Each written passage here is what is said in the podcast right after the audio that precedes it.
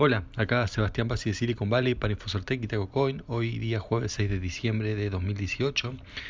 Eh, bueno, voy con tres noticias. Por empezar, una relacionada con, Twitter, que aparentemente, aparentemente porque bueno, no hay más confirmación que el, propio denunciado, que dice que, eh, bueno, que a su vez él hace esta denuncia pública, que Twitter le eh, amenaza con, digamos, bañar la cuenta porque no está cumpliendo su, digamos, las cosas que dijo, no cumple con las leyes de Pakistán, ¿no? Además está decir que esa persona no es pakistaní y, eh, y además vive en Australia. Entonces, ¿cómo es esto? Bueno, aparentemente el gobierno de Pakistán eh, vio los tweets como ofensivos y que eh, dice que ah, intima a Twitter a sacar esos tweets porque y para que pueda seguir operando en el país eh, porque bueno no cumple con las leyes de ahí entonces este bueno acá tenemos un problema de difícil solución porque Twitter es normal que una empresa tenga que, que digamos cumplir con las leyes donde opera pero qué pasa con los eh, las personas que no digamos no, no, es una empresa ni, ni está en ese otro país ¿no? así que bueno veremos cómo, cómo termina este tema o después un tema relacionado con, con, Bitcoin, bueno, sigue bajando, pero además ahora la gran novedad es que se, lo que se dice, se habla de, en la jerga de Bitcoin o en las jergas financieras, dice, se despertó una ballena, las ballenas son grandes movimientos eh, de dinero, o en este caso criptomonedas, que se, bueno, que pasan de una cuenta a otra. Eh, la, se dice, habla de ballenas por el, la forma que tienen los gráficos cuando se hacen estas transacciones, aunque este, en este caso no hubo una transacción, eh, digamos, una transacción en sentido de económica por plata, sino se movió de una cuenta de Bitcoin a otra cuenta de Bitcoin. Eh, esto de por sí solo no es nada, es, digamos, puede ser la misma persona que se le haya movido la, eh, esta cantidad que todavía no le dije es 250 millones de dólares, o sea, es el equivalente, cual es muchísimo, pero no es que haya sido hecho cash, o en realidad, eh, bueno, puede haber sido, no se sabe, pero al menos no, no apareció en ningún exchange ¿no? público. Eh, si puede ser lo que llama una operación OTC o over the counter, que es esas operaciones entre personas con los eh, con, puede ser con gente de exchange o entre particulares, donde no quedan registradas. Así que bueno, este esto es un movimiento, entonces ¿cómo puede ser que alguien tenga 250 millones de dólares bueno, en, Bitcoin? Pues bueno, era una cuenta que nunca se había movido hasta ahora, quedan bastantes de estas todavía, ¿no? que están desde los inicios, eh, entonces bueno, no sepa, hay muchas especulaciones porque justo ahora la cuestión es que, bueno, eh, es un movimiento importante y otra cosa para destacar es que mover, en este caso, 250 millones de dólares, el costo en comisiones de Bitcoin fueron, fue 40 dólares.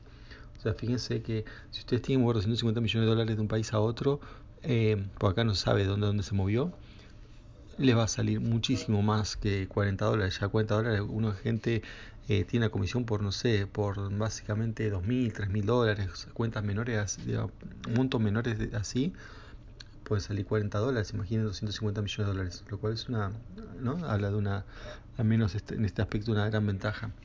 Bien, eh, otro tema es el bueno, también tema de Australia que no se sabe realmente si si esto ocurrió o no, pero igual tiene conclusiones interesantes que sí son reales. Por ejemplo, eh, no se sabe si ocurrió este, la acusación que dicen que Australia intima a programadores a que en las empresas donde trabajen, que necesitan, por ejemplo, sacar datos, intima a que eh, ponga una puerta trasera, un backdoor, eh, y si no, iría preso por no colaborar. Bueno, realmente es muy dudoso que todo sea cierto, dudoso pero no, no significa que digo que sea mentira, podría ser, pero si lo es, involucra un gran desconocimiento de parte de quien hace el pedido, porque realmente esto no es tan fácil, ¿no?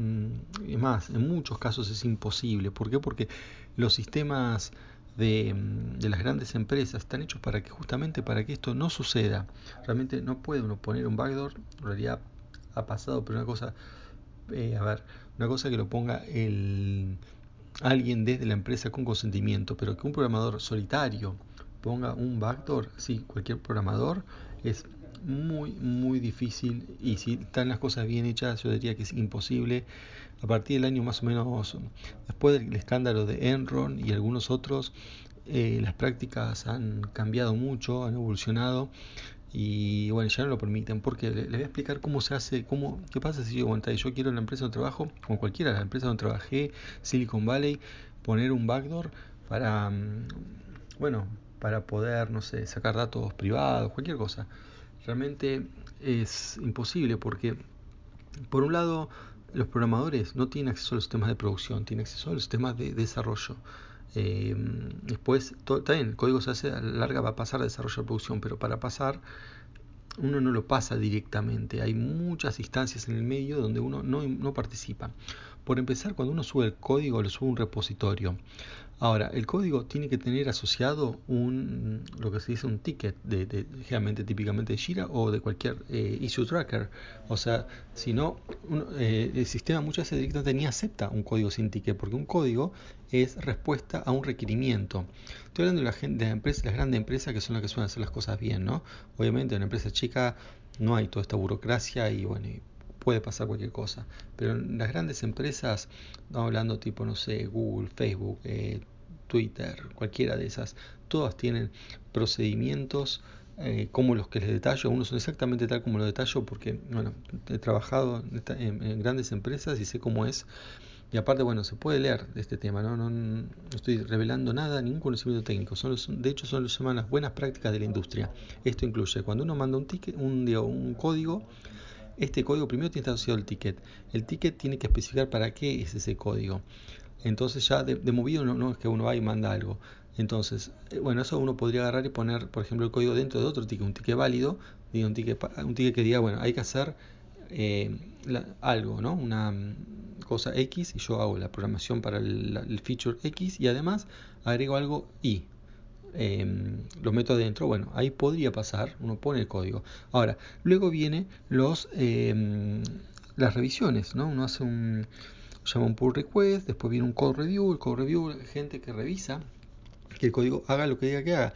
Y este code review generalmente, depende de la importancia de la empresa, se necesita la aprobación de dos personas, o sea, el que, el que em, envía el código y dos personas que lo aprueban. Pero a veces, según lo grande de la empresa, hay más de dos personas que lo ven, lo ven y después el código es en algún momento embebido en, em, todo el resto de los programadores. Uno tiene, uno tiene acceso a toda la base del código.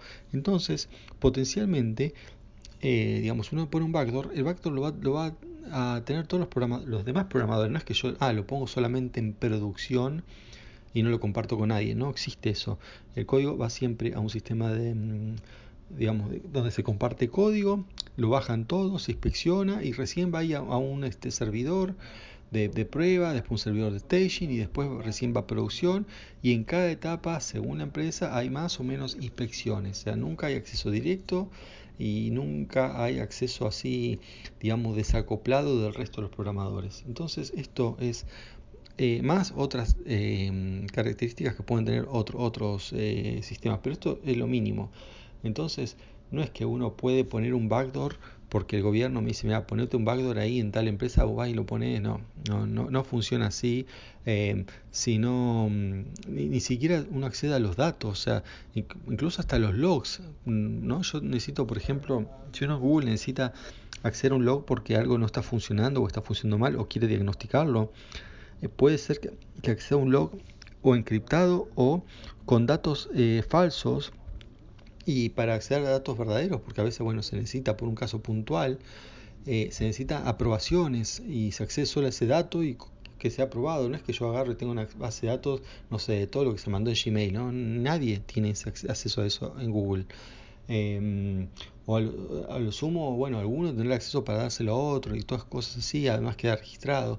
Todo eso está bien, alguno podrá tenerlo, pero no es que cualquier programador, o sea, muy poca gente en cada gran empresa tiene acceso a todo.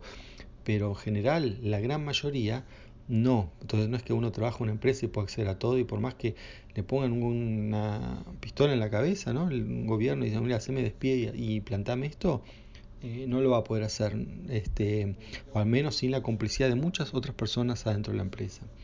Así que bueno, eso es eh, lo que ocurre. Eh, veremos si hay alguna repercusión del gobierno australiano. Yo la verdad que no creo, pero igual sirve como para esto, para ilustrar ¿no? cuáles son las, las características que se requieren para eh, introducir un, un backdoor. Bueno, es todo por hoy. Hasta la próxima. Chao.